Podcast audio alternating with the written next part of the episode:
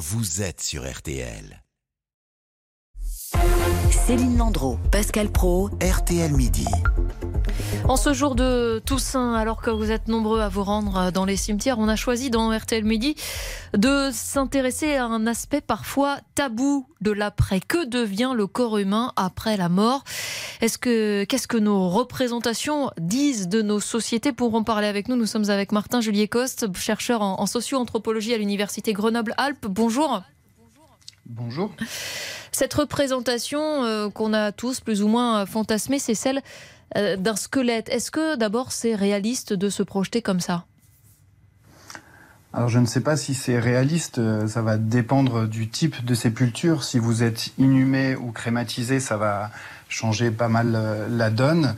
Si vous êtes inhumé, effectivement, votre squelette va mettre un certain temps à, à apparaître, on va dire, et le temps de décomposition va, va dépendre de plusieurs facteurs que vous, euh, votre corps soit exposé en extérieur ou en intérieur, qu'il soit dans, dans un cercueil ou pas, en pleine terre, en caveau, euh, que vous ayez subi des soins de, de thanatopraxie ou pas.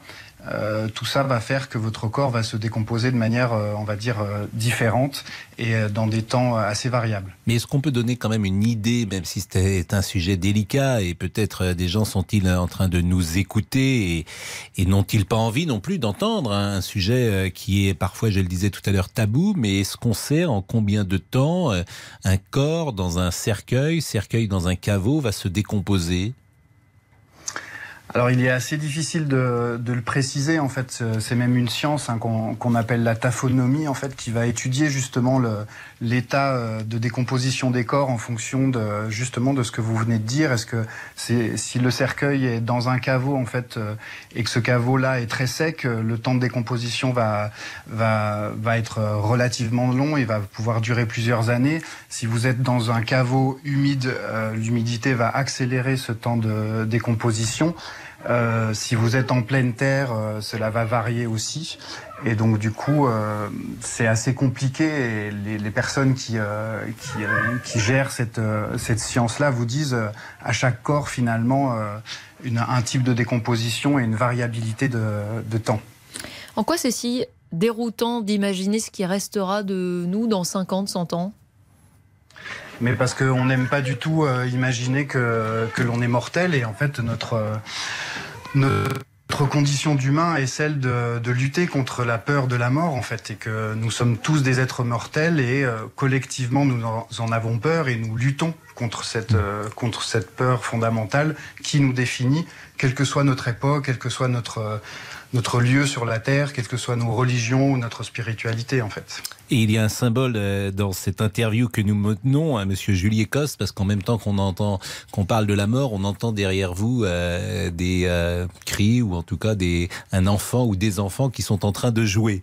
Donc il y a quelque chose euh, d'une certaine manière de, de symbolique là-dedans. Mais qu'est-ce que ça dit de nos sociétés, ce besoin de conserver les les dépouilles et peut-être de de moins en moins parce que beaucoup de gens sont aujourd'hui incinérés. Ah, je crois que la liaison a été euh, coupé avec euh, Martin euh, Julie Coste. Manifestement, c'était pourtant une question euh, qui méritait une, une réponse. Je Comme sais pas souvent monsieur... vos questions d'ailleurs, Pascal, hein, si je peux me permettre. C'est souvent pertinent.